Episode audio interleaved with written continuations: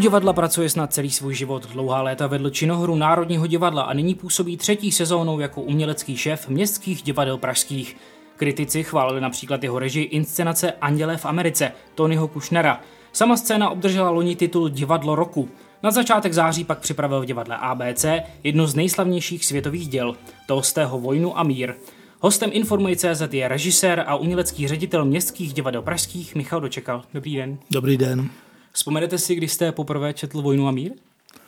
Ne, asi, ale v každém případě jsem ji teď eh, za poslední rok eh, četl v podstatě pořád, takže to první čtení, ale hm, to si úplně neuvědomuji, ale hm, nebylo to, nebylo to takové to zaujetí, které ve mně v tom mladším věku eh, vzbudil třeba Dostojevský, ta, ta strhující hm, vášnivá a mm, vyhrocená, vyhrocená literatura, eh, která samozřejmě je i u Tolstého, ale mm, přece jenom jsem nedokázal v tom mladším věku ocenit eh, tu monumentálnost toho díla, ten eh, úžasný, klidný, ale přitom strašně hluboký ponor do společenských i osobních témat, který tam Tolstoj čtenáři předestírá ale eh, teď jsem to, to čtení, tu pečlivost, řekněme, je to ocenění řádně dohnal. Kdy teda je doba na Tolstého, kdyby si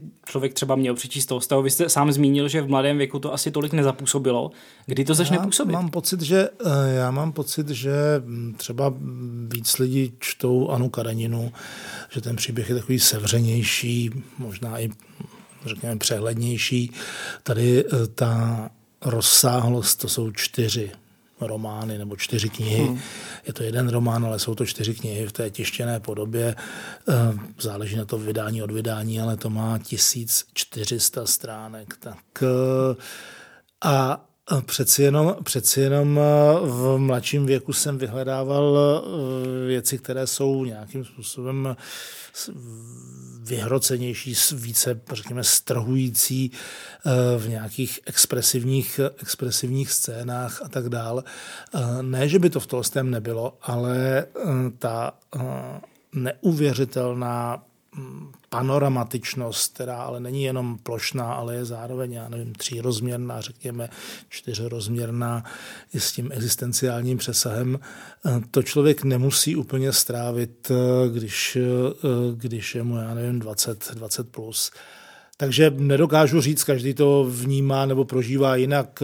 Já jsem k některé literatuře přišel strašně brzo a některou jsem zase úplně minul. To eh, se přiznám, že jsem třeba eh, Balzaka nezvládnul. Myslím, že jsem toho přečetl hodně, ale některé, některé oblasti, podstatné oblasti světové literatury eh, samozřejmě, nebo samozřejmě, bohužel nemám, nemám nastudované ale um, takže nedokážu říct. Já teď si myslím, že samozřejmě je třeba dobré na toho Tolstého trošku počkat, ale anebo se k němu, a to zase hodně lidí dělá uh, a já to taky um, dělám, se k němu vracet, mhm. protože to je, to je, když se díváte na geniální obraz, uh, pořád můžete na, nalézat něco nového. Mhm. A třeba napoleonské války, samotná historie je něco, co vás lákalo? Co, o co se třeba zajímáte? Já mám historii hrozně rád, uh, zajímám se o ní. Když jsem byl Eh, dítě, tak jsem eh, ohromoval tím, že jsem eh, říkal, že chci být archeologem a ohromoval jsem hlavně tím, že jsem to dovedl vyslovit. A to není tak úplně pro dítě lehké slovo. Ale, ale ta historie mě skutečně zajímala a zajímá.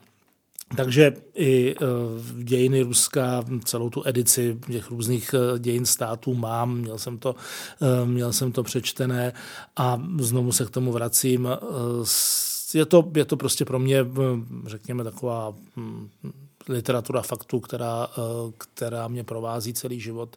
Nejsem samozřejmě žádný specialista na napoleonské války.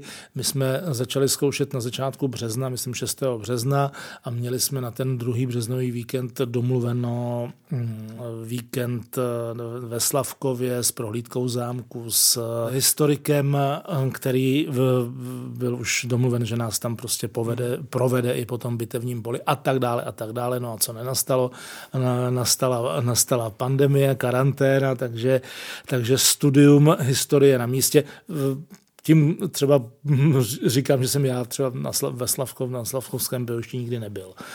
Nejsem, jsem z Prahy, ne, není to tak úplně za rohem. Eh, Let, kde jsem byl, tohle jsem, tohle jsem třeba nenavštívil. Měli jsme připravenou tu exkurzi, ale neodehrála se. Když jste zmínil tu pandemii, eh, řekl byste, že vám spíš pomohla v tom zkoušení nebo uškodila? No, musím se bude to znít trošku kasířsky, ale pomohla nám, protože my jsme paradoxně eh, sice první dva měsíce neskoušeli, premiéra měla být v červnu, byla odložená, ale potom eh, květen, červen a srpen se v divadle nehrálo a my jsme jenom zkoušeli dvojité zkoušky. Scéna byla vyrobená na to, na ten termín premiéry červnové, čili jsme mohli zkoušet ve scénografii, to mm, pro běžného posluchače není úplně asi přehledné, ale tu v tom divadelním provozu tu výpravu, tu scénografii dostanete až v poslední fázi zkoušení. Takhle jsme, takhle jsme měli vlastně strašně luxusní podmínky pro to zkoušení. Upřímně řečeno si teď při zpětném pohledu nedovedu moc představit, jak bych to naskoušel, kdyby, kdyby takováhle extrémní situace která eh, nám ale zároveň eh, umožnila mít takovéhle, eh, takovéhle luxusní podmínky, kdyby nenastala. Ale to, co se člověk nikdy nemůže vědět, jak by to bylo, kdyby to bylo jinak, nebo kdyby něco nebylo. No. Ale nám to, nám to určitě neuškodilo. Ve Vojně a míru pracujete s moderními prvky, ať už jsou to rekvizity, ať už je to scéna, kostýmy. Jak moc si člověk může dovolit měnit tak klasické dílo? Já myslím, že eh, si člověk eh, v moderním divadle a v moderním umění vůbec může dovolit eh, celkem cokoliv. To ovšem neznamená, že je to jednodušší. Ta škála barevná, kdybychom to přirovnali k tomu, je bohatá, ale vy, mm, vaše odpovědnost je vybrat, vybrat ty barvy, které k sobě ladí, řekněme, které působí a je to na jednu stranu svoboda, na druhou stranu odpovědnost.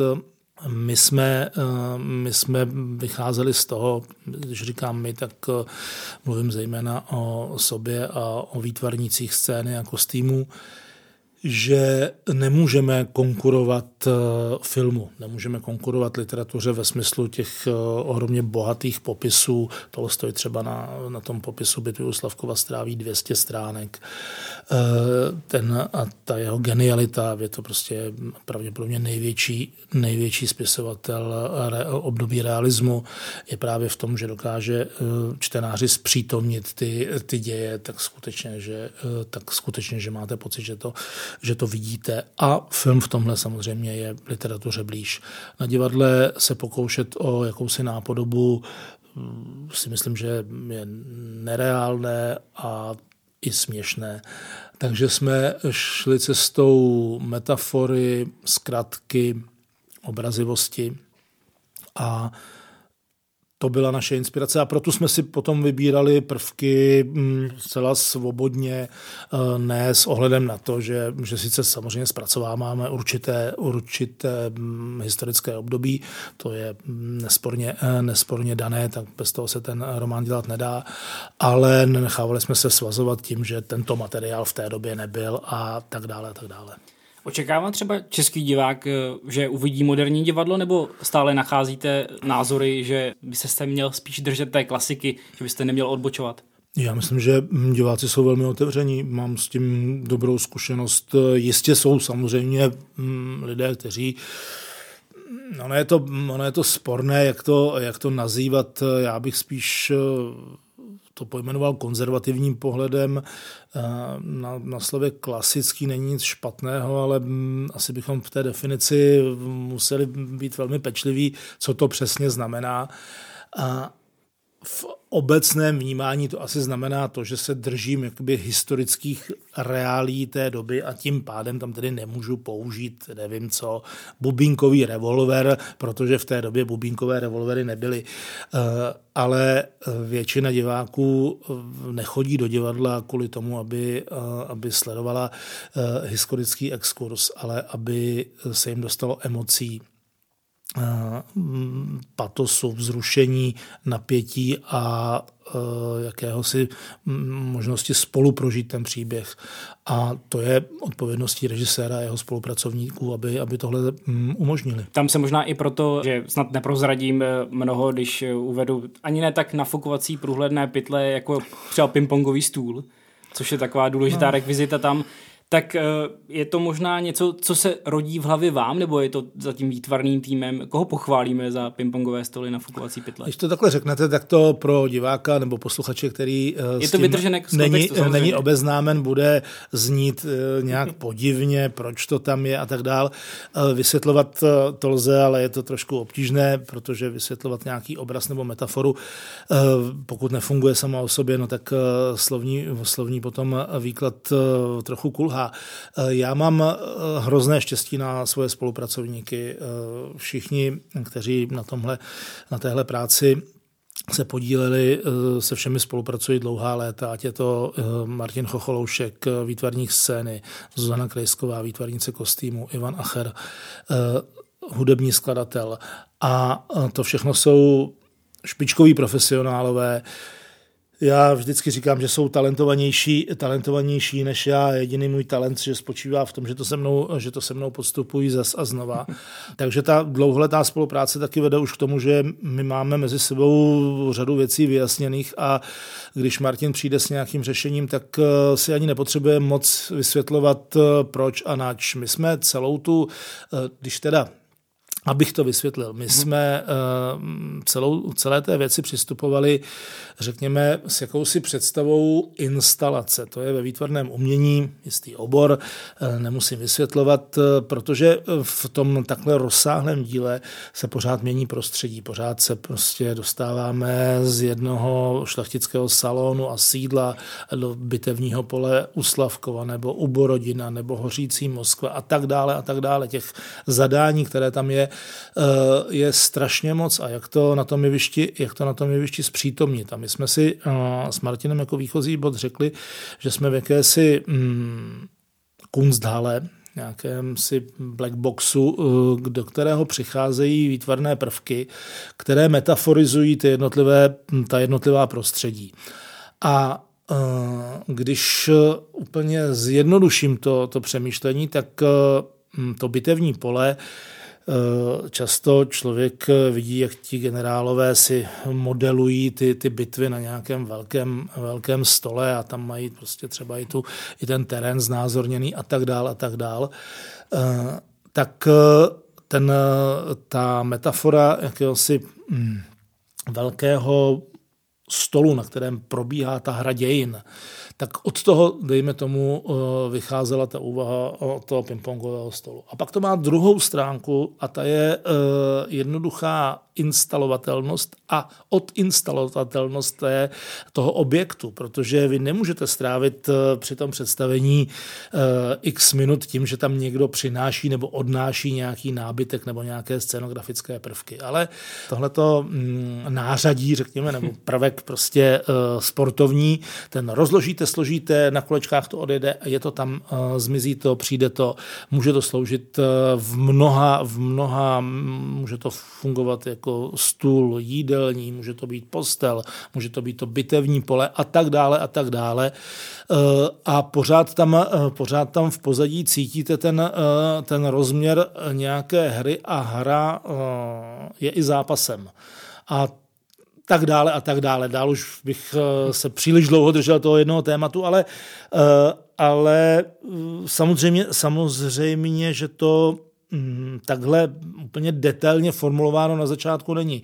A to je, vracím se, vracím se k tomu, co už jsem říkal, to je výhoda té dlouhodobé spolupráce, že, eh, že ten výtvarník přijde s řešeními, nápady, mm, s některými přijdu já a dáváme to dohromady na základě už společné mm, zkušenosti, společných, eh, řekněme, estetických eh, preferencí a slovníků, který nás na tom divadle baví. Zmínil jste Ivan Ivana Achera musím říct, že to už je trošku takový John Williams české divadelní scény, protože Jo, nesouhlasíte? Ale souhlasím, já jenom žádlím na to, že Ivan ještě s někým jiným kamarádí než se mnou, ale nedivím se, uh, nedivím se tomu, že, je to, že to je tak uh, žádaný žádaný autor.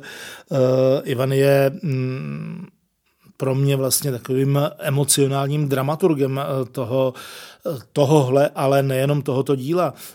Ivan se účastní zkoušek a my se sice domlouváme, nebo já mu jaksi po něm chci nějaké konstanty, tady by bylo potřeba něco a tak dál, ale v podstatě v velmi omezené míře, eh, protože mm, on je tak výsostný umělec s mnoha talenty, ale mm, primárně s tím, eh, s tím skladatelským hudebním talentem, že mm, když potom sedí na té zkoušce, která už má, to představení má nějaký tvar a vlastně v tu chvíli eh, tam vkládá tu svoji hudbu a mm, míchá to s X stop, který má připravený na tom počítači eh, jakoby na, jakoby online nebo v, v tu vteřinu, kterou, hmm. kterou právě se ten děj pro, pro, odehrává na jevišti, to je mm, taková pomoc a taková investice, která se ani nedá docenit. A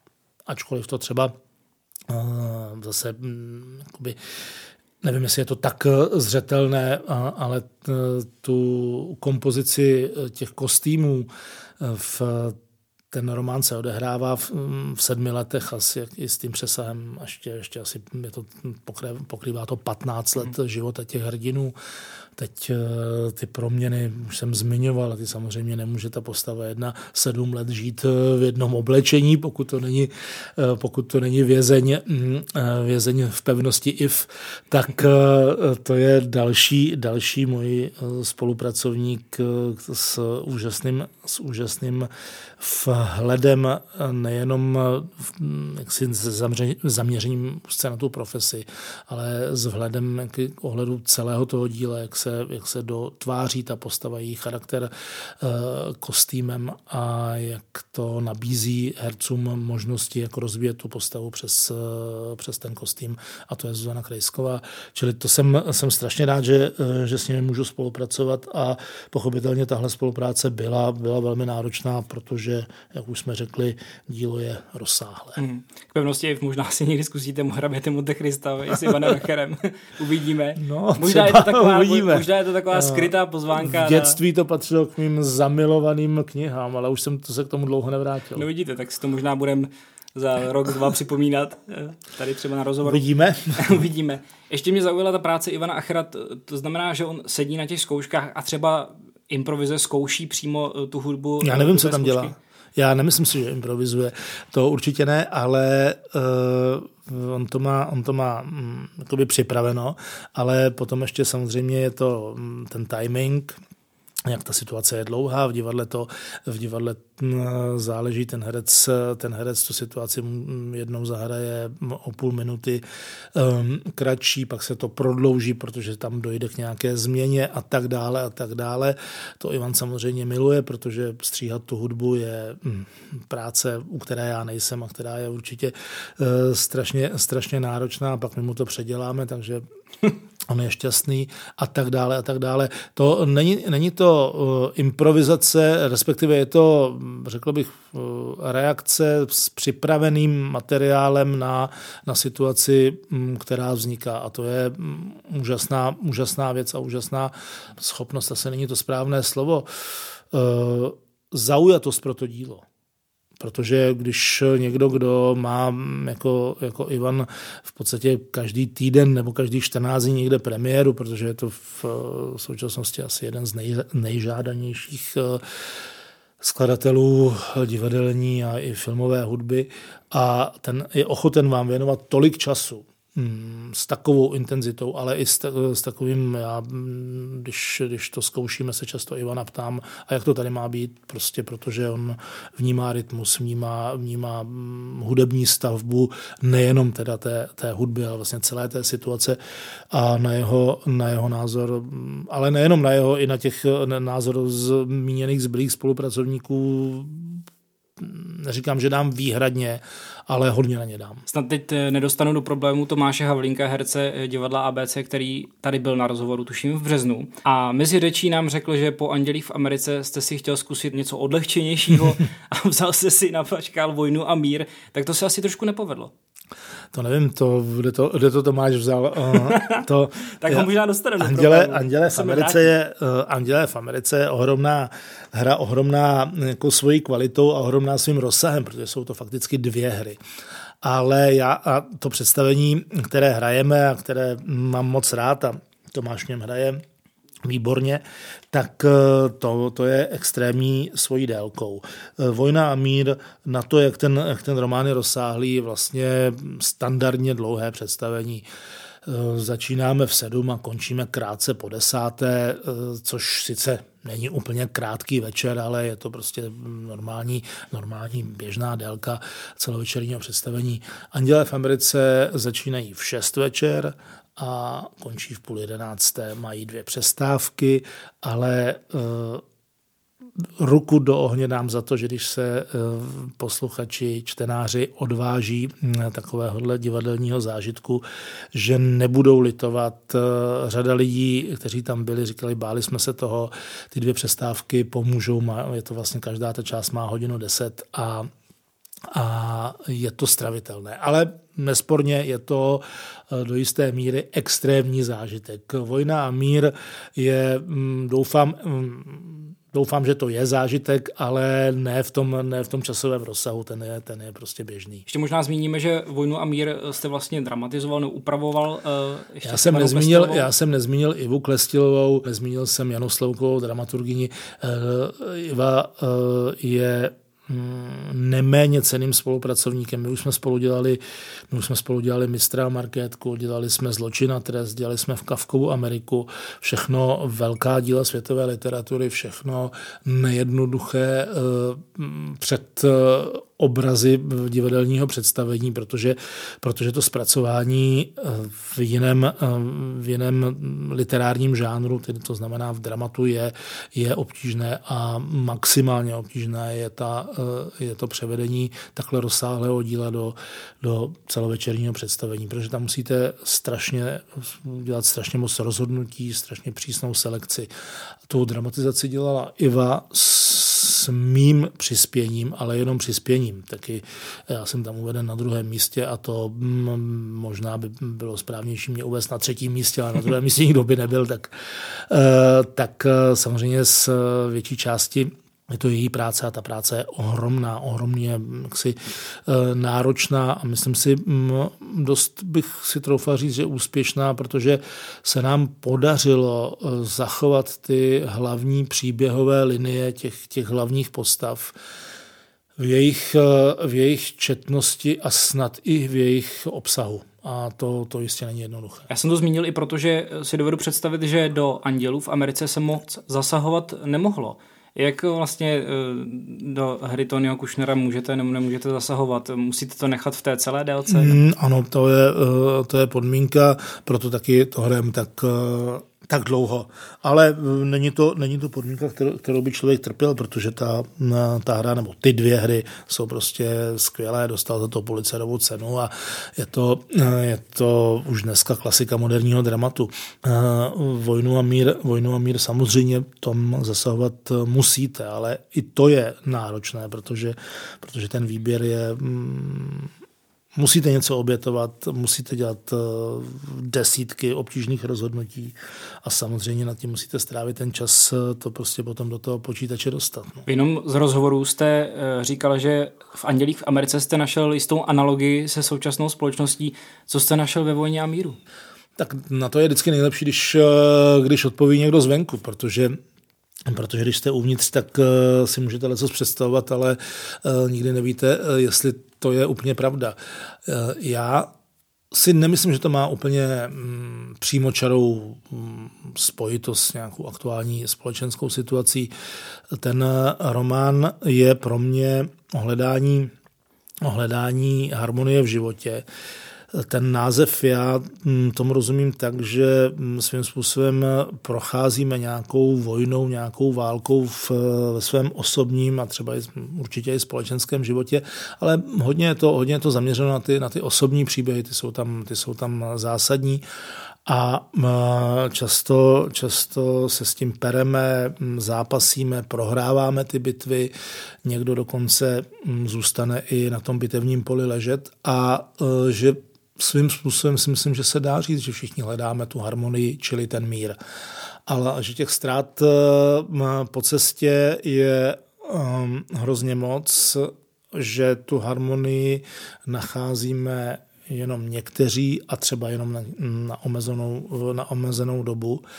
A to, je, eh, to si myslím, že je mm, zkušenost existenciální v podstatě každé generace a že tady to je o, ano, je to o jedné generaci, která tuto, eh, tuto svoji válku, tuto vojnu eh, prožívá na pozadí turbulentní doby, válečné doby Eh, ty jejich osudy jsou tím ovlivněny a samozřejmě, když, když dospíváte eh, v takhle obtížném období, tak to, tak to, to dospívání urychluje, je to, stanete se prostě a vystavuje vás to eh, těžkým zkouškám, ale každý člověk si myslím prochází v mladém věku. A třeba i delší dobu, třeba to mládí dnes trvá díl, než, než trvalo před stolety, tak no, před 200 lety, tak eh, tam si myslím, že nacházím, nacházím paralely i pro sebe a eh, i, i některé, některé paralely, které dokážu vnímat teď, když už přeci jenom řada těch zápasů je za mnou. A to je jedna věc. Druhá věc je, že to je, jak už jsem řekl, je to vlastně román o teenagerech a teenagerech. To je potřeba zmínit, že eh, většina těch hrdinů těch hlavních hrdinů té románové ságy začíná Nataša Rostová, eh, Nataša Rostová začíná, když je jí 13 let, eh, Soně je 15, těm klukům je 18, 19, když jdou do té války. Jediný starší je je eh, hrabě Bolkonský, kterému je nějakých 25, posléze 28 let, což pořád samozřejmě eh, v dnešním vnímání je eh, úplně krásné mládí. A ty postavy během, během těch sedmi let tedy dospívají, z teenagerů se stávají teenageři, takže je to příběh mladých lidí. Je to příběh taky o tom, jak v mládí děláme velké chyby a jak eh, se některými chybami dokážeme poučit a některé chyby nás i zahubí. Si každý máme nějaké své vojny. Vy jste znám jako člověk, který se zajímá o společenské dění, tak jak by se možná mohla jmenovat hra, která by nějakým způsobem komentovala současné dění? Máme, eh, máme řadu eh, důvodů pocitovat nespokojenost se současností. Já mm, na jednu stranu, na jednu stranu to velmi prožívám a mm, vnímám, vnímám to velmi kriticky. Na druhou stranu se nechci, nechci do, té, do toho kriticismu utopit. Já vlastně mm, musím říct, že ve své profesi žiju poměrně spokojený život a řada lidí tohle v naší zemi o sobě může říct. S řadou věcí jsme nespokojení. A když se podíváme do blízkého okolí, eh, vidíme, co všechno je ještě hůř a mohlo by být ještě hůř. To neznamená, že hm, tady prožíváme to, hm, jenom, to, co je, eh, jenom to, co je pozitivní. Já si myslím, že společnost je v velkém problému. My zažíváme, zažíváme eh, období, kdy eh, za prvé prochází celý svět eh, globální revolucí a to je ta elektronická revoluce a ta ovlivňuje i ta ovlivňuje i politiku. Mluví se o populismu a o něm se nemluví nadarmo, protože dneska se s se sociálních sítí a z celého internetu stala taková globální pavlač. A na té globální pavlači eh, se dá ovlivnit strašně moc. Eh, už, eh, už ten přístup k těm informacím je tak strašně, tak strašně každému blízký, každý to má v kapse a tím pádem i k dezinformacím, že to, že to ovlivňuje celý svět, celou Evropu, ale i Ameriku, vidíme to. A e, pokud je společnost v nějaké situaci, která je kritická a pokud jsme s ní e, nespokojeni, tak e, přemýšlíme o tom, jak na to reagovat. A naší reakcí je, naší reakcí je náš další titul a tím bude Hamlet. Doba vymknuta z kloubů šílí ve chvíli, kdy, ve chvíli, kdy se hlavní hrdina z stavu společnosti zblázní a mm, tak to je asi, to je asi jakási, řekněme, legitimace nebo oprávnění, proč se takového dalšího ohromného eh, monumentu eh, světové literatury mm, chápat, proč, se, proč si dovolit vůbec eh, k tomu přistoupit. Uvidíme. Hm. K Hamletovi se ještě určitě vrátíme, ale třeba například citace, která je i na programu Vojny a míru Miluji vás, ale nemůžu vám nic slíbit, to je docela výstižné možná. I v rámci populismu, i v rámci toho, že ne vždy se sliby plní. Samozřejmě tam uh, proběhne řada, uh, řada osobních uh, dramat, někdy i tragédií a um, ty ale probíhají vlastně stále bez ohledu na myslím bez ohledu na společenské podmínky. A je to neméně, je to neméně důležité pro naše životy um, jak ta velká politika, tak, eh, tak ta privátní eh, sféra, která, mm, v které každý zažívá mm, různé bouře, erupce, i eh, zrady, kterých, kterých potom třeba lituje. To, že se pokoušíme na, v té inscenaci dojít aspoň k částečné harmonii, je pro mě hrozně důležitá věc, eh, jak už jsem říkal, nechci se na jednu stranu třeba jenom, jenom utápět v tom, eh, v tom kritickém až eh, hyperkritickém pohledu na některá, na některá fakta našeho společenského života, protože řada věcí, které, které se v Česku dějí, jsou pozitivní. A to je jedna věc. A mm, druhá věc, i když jsem, i když jsem eh, třeba sám nedošel, řekněme, eh, ideální harmonie, tak se aspoň ty mm, střípky toho, mm, těch zkušeností snažím teď eh, v, ve svém životě realizovat. Nebylo tomu vždycky tak. Vystupujete do třetí sezóny, vaší třetí sezóny v městských divadlech pražských. Eh, myslím, tuším, v lednu jste říkal, že se bojíte, aby se po pandemii eh, vrátila ta divadla do těch správných obrátek, do toho, jak jste byli rozjetí. Mm. Konec konců eh, jste divadlem roku 2019, cena od divadla nebo ocenění od divadelních novin. Vrátilo se to divadlo do těch obrátek, nebo to ještě nějakou dobu potrvá? Zatím to vypadá, že ano. Mm, začali jsme hrát, diváci chodí, jsou disciplinovaní, a doufejme, že to, eh, že to tak eh, vydrží. Máme před sebou další premiéry, které eh, už, už jsme měli naskoušené v té minulé sezóně, nemohli jsme je uvést. Já, hm, já mám zatím velmi pozitivní dojem a těším se. On to trošku vypadá lidově jako takový tah na branku, ale premiére jako je Petr Pan, Diktátor, už zmíněný Hamlet, ačkoliv to je až příští léto, to je, řekněme, docela čelný útok na diváka, eh, protože to vypadá na samé skvělé hry. Doufejme. Eh, my eh, máme, Městská divadla Pražská jsou vlastně hrozně velkou divadelní institucí. Já jsem v Národním divadle byl v té největší divadelní instituci a tak jsem si říkal, tak to už jsem si teda opravdu ten ohromný kolos užil. Samozřejmě to nemůžu úplně srovnávat Není tady opera, není tady balet, ale máme tři scény. Divadlo, komedie, rokoko, ABC. Dohromady je to tisíc míst. V Praze je velká divadelní, bohatá divadelní nabídka, zaplať pámu za to, ale taky velká konkurence, takže se máme co snažit, máme se co ohánět.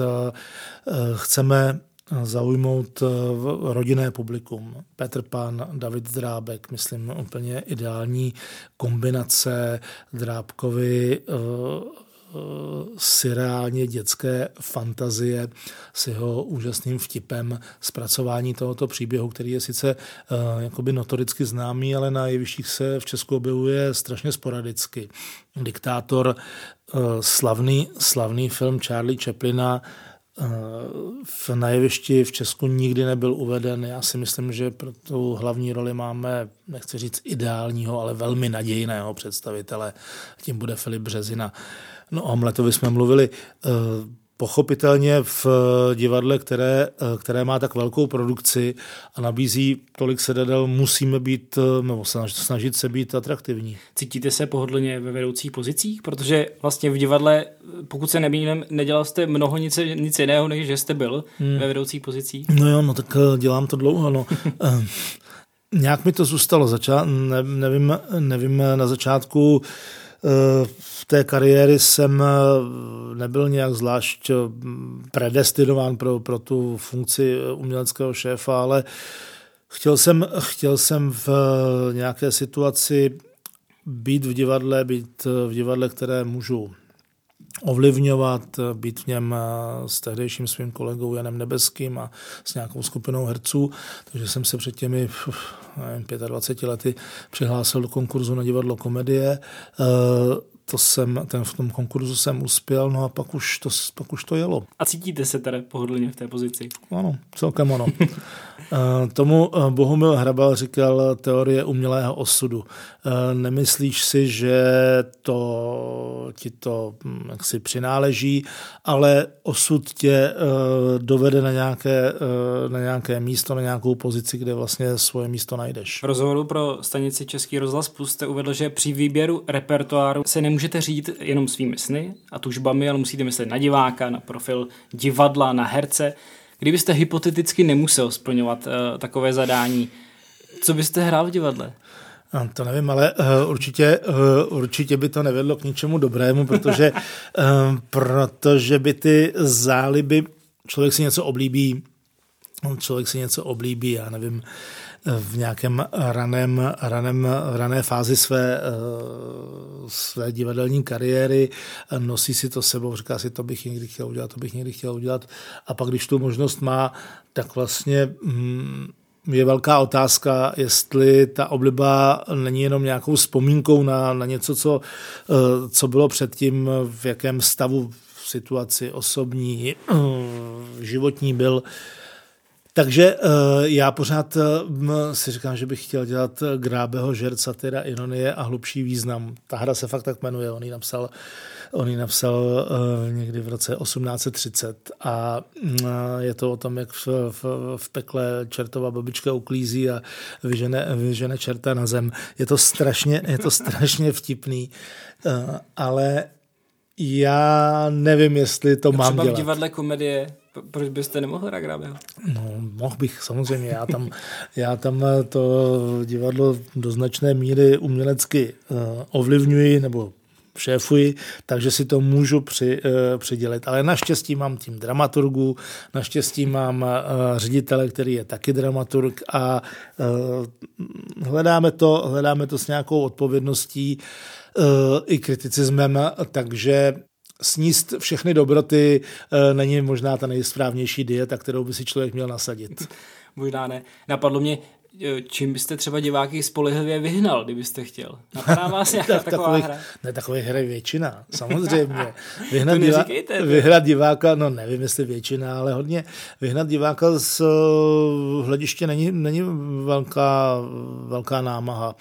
Udržet ho tam, byť třeba ta nabídka není přímočaře eh, mainstreamová, eh, třeba rozhodnout se proto dávat eh, takový kolos, jako jsou Andělé v Americe, Teď eh, budeme eh, dělat zase po mnoha letech, kdy ta hra nepřišla na česká nebo na pražská jeviště Matku Kuráž Brechtovu. Eh, to, to jsou kroky, mm, které mm, děláme, myslím, s jistým rozmyslem a jsem moc rád, že se nám daří nejenom udržet diváky v divadle nebo v městských divadlech pražských, ale mm, tu návštěvnost zvyšovat.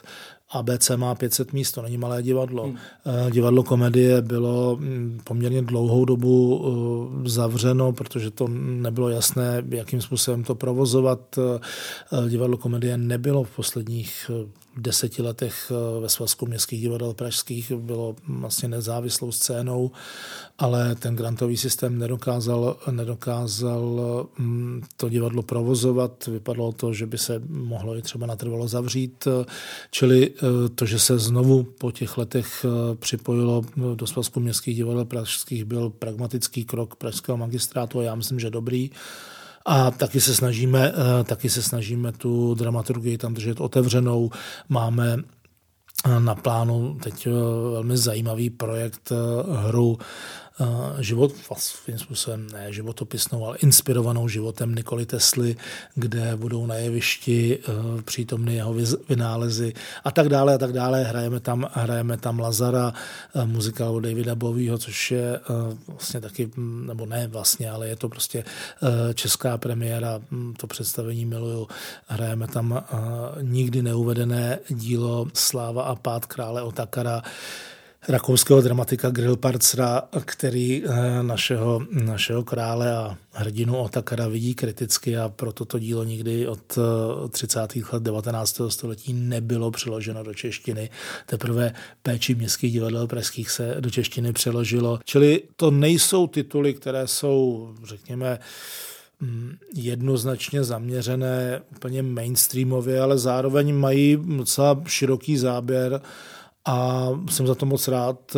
V komedii taky má svoji stálou rezidenci Lenka Wagnerová, což je choreografka evropského formátu. Čili v, těch, e, v tom programu nabízíme širokou škálu titulů a e, zatím jednoznačně, zatím jednoznačně mm, neděláme chybu, aspoň pokud eh, jde o divácký zájem. Hmm. Čtenáře logicky zajímá angažmá Miroslava Donutila. Co jste mu třeba nabídl, abyste ho přesvědčil, eh, aby hrál v městských divadlech pražských? No, jednoduchou věc, tu roli. A eh, Zmiňme ano, obchodního cestujícího. Smrt obchodního cestujícího, ano. hlavní role Willy Loumen, ikonická hra dramatu 20. století Artura Millera. A my se známe s panem Dontilem z, ze společného angažmá v Národním divadle, a e, takže, e, takže k sobě nemáme daleko. A my, když jsme si tak jako bavili o nějaké možné spolupráci, tak jsme uh, už v Národním o, té, o tomto titulu mluvili, ale v Národním se to, se to uvádělo. Uh, tenkrát tu hlavní roli hrál Alois Švehlík. Uh, No ale to už taky je pár let eh, poměrně dlouho a když jsme, hm, když jsem tedy přišel do městských divadel, tak jsme ten, eh, ten hovor s panem Donutilem obnovili. Inscenaci jsme, inscenaci jsme premiérovali před Vánoci loňský rok. Eh, jsem moc rád, že diváci můžou vidět tohoto herce, tohoto skvělého herce ve velké dramatické postavě, což v současnosti v Praze nikde jinde neuvidíte. Pan Donutil samozřejmě má své své pořady, ale e, to nejsou divadelní představení. Hraje něco v divadle na provázku, ve svém domovském divadle, ale v Praze jedině v e, divadle ABC Smrt obchodního cestujícího. Vy jste pracoval i v zahraničí jako režisér. E, o Maďarsku tvrdíte, že tam ta svoboda tak jako utíká postupně. To netvrdím já, to je prostě fakt. Je to prostě fakt. Všimněte, Jasně, co tam se děje. Eh, řekněme, že třeba divadlo v Polsku nebo diváci v Polsku jsou třeba citliví na náboženská témata zcela logicky. Co hrozí v Česku, aby tady nebyla svoboda divadelní? Co je největší hrozba? Já nemám pocit, že by něco uh, extrémně hrozilo. Uh, divadla v Česku jsou uh, masivně podfinancována. Uh, je to prostě fakt a bohužel ten fakt uh, vynikne i ve srovnání se zeměmi, které jsou, mají podobnou historickou zkušenost eh, a jsou evidentně chudší, než jsme my, jako Polsko nebo Maďarsko. Prostě eh, v postavení, postavení divadla eh, v těchto zemích je na vyšším, na vyšším levelu než, než v Česku. Pochopitelně můžete namítnout, že se to jenom penězi neměří, No, dejme tomu, ale eh, tak eh, zoufalá úroveň platů, jako je v kultuře, něco znamená, o něčem vypovídá eh, a ta výpověď není poznášející. Když absolvent vysoké školy, člověk, který má už za sebou nějaké profesní mety, které zdolal, eh, přichází do divadla a vy mu můžete nabídnout eh, plat hrubého kolem 25 tisíc eh, korun v Praze. Neříká se to tomu šéfovi, což jsem já snadno. Ta na, my nezažíváme, my nezažíváme mm, naštěstí a to, eh, to budíš tedy jaksi podtrženo eh, žádné politické tlaky, žádné ovlivňování nebo, nebo zákulisní jaksi podsouvání nějakých, nějakých rádi bychom, neradi bychom. Ale tato, tato ekonomická cenzura, to ovlivnění té práce z tohoto hlediska, protože vy zároveň, zároveň jsou divadla ve velké míře, v daleko větší míře než srovnatelná divadla v zahraničí, závislá na příjmu, na příjmu z kasy. Řada lidí namítne, to je v pořádku. Lidi chtějí vidět to, co chtějí a vy jste povinni jim to dát. No, proto existuje řada oponentních faktů. My samozřejmě tento aspekt nepomíjíme. Nicméně eh, zřizovatel zřizuje to divadlo proto, že je donátorem eh, něčeho, co samo o sobě přináší nějakou kvalitu, která není je, je výhradně měřitelná penězi. Musíme si uvědomit, že divadla vznikaly na královských a knížecích dvorech jako reprezentace e, těch dvorů a úrovně té, e, té vrstvy, která je zřizuje. Ne proto, aby přinášeli zisk. Proto byly, byla jiná divadla, nebudeme tady zabývat do, do divadelní hmm. historie. Eh, stát nebo města zřizují eh, veřejná divadla proto, aby je reprezentovala. A my se musíme ptát, čím chceme být reprezentováni. Kvalitou, jednoznačně. My uh, chceme, aby naše divadla mohla konkurovat tím špečkovým uh, polským, německým, francouzským scénám. A ne, že by to nešlo. Samozřejmě, že to jde. A ne, že by to eh, v řadě případů eh, už teď eh, nebylo, neexistovalo. Ale pokud, pokud musíte tu práci podřizovat z mm, nějakého většího nebo z, z velké části i těm, těm ekonomickým aspektům, tak, tak to té kvalitě může škodit. Samozřejmě ideální případ je, že uh, uděláte dílo, které je široce přístupné a zároveň, zároveň je nominovatelné na Nobelovu cenu, řekněme. Ale my musíme vnímat tuto část veřejné služby jako uh, identifikaci a prezentaci té společnosti a hodnot, která ta, které ta společnost chce, chce prezentovat.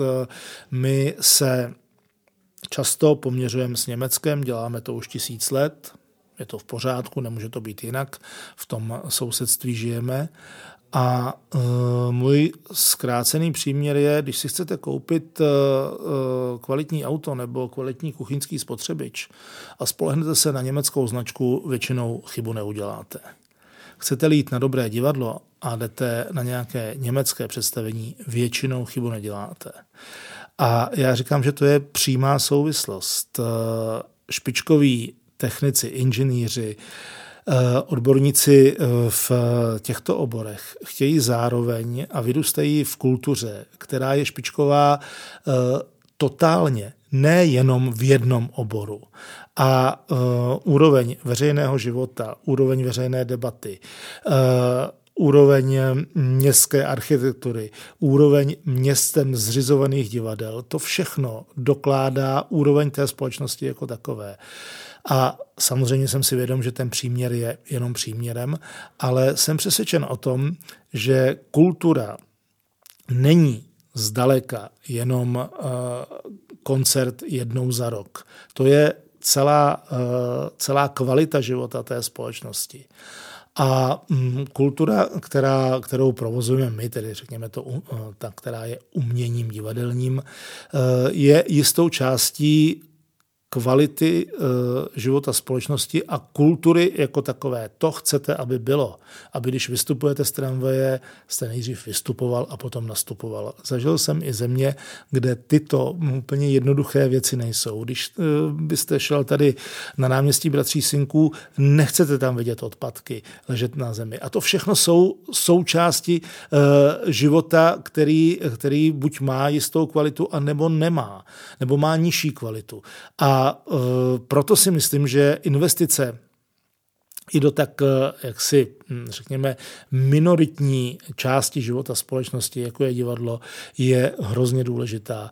Stejně tak, jako je důležitá investice do, eh, do veřejných knihoven a veřejných sportovišť. Prostě tu kvalitu života, eh, kterou, o kterou stojíme a kterou jsme před těmi třemi, třemi desítkami let jak si vyžadovali, aby, aby byla, tak tu tu můžeme dosovat na různých polích a jedno z nich je i e, to, na kterém pracuji já. Ještě mě zajímá, e, zahrajete si někdy, protože vím, že máte zkušenost s herectvím a když jsem vás viděl na premiéře Vojny a míru, kde jste se ukláněl spolu s herci, tak mi přišlo, že nejste úplně člověk, který by si užíval uh, ta světla reflektorů. Jestli ne, už ne.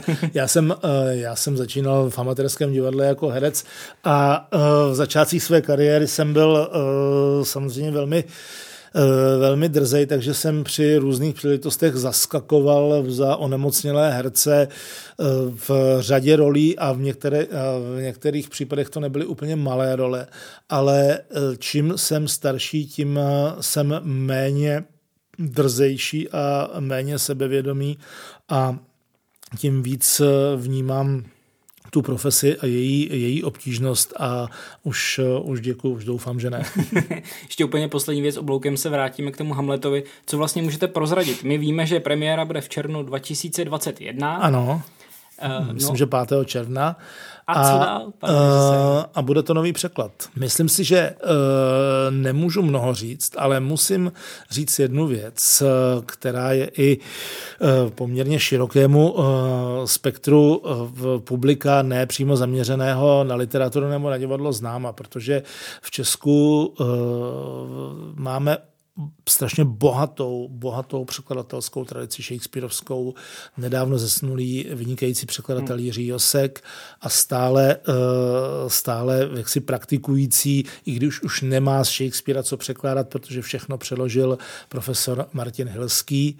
Jeho kariéra Shakespeareovského překladatele začala na začátku 80.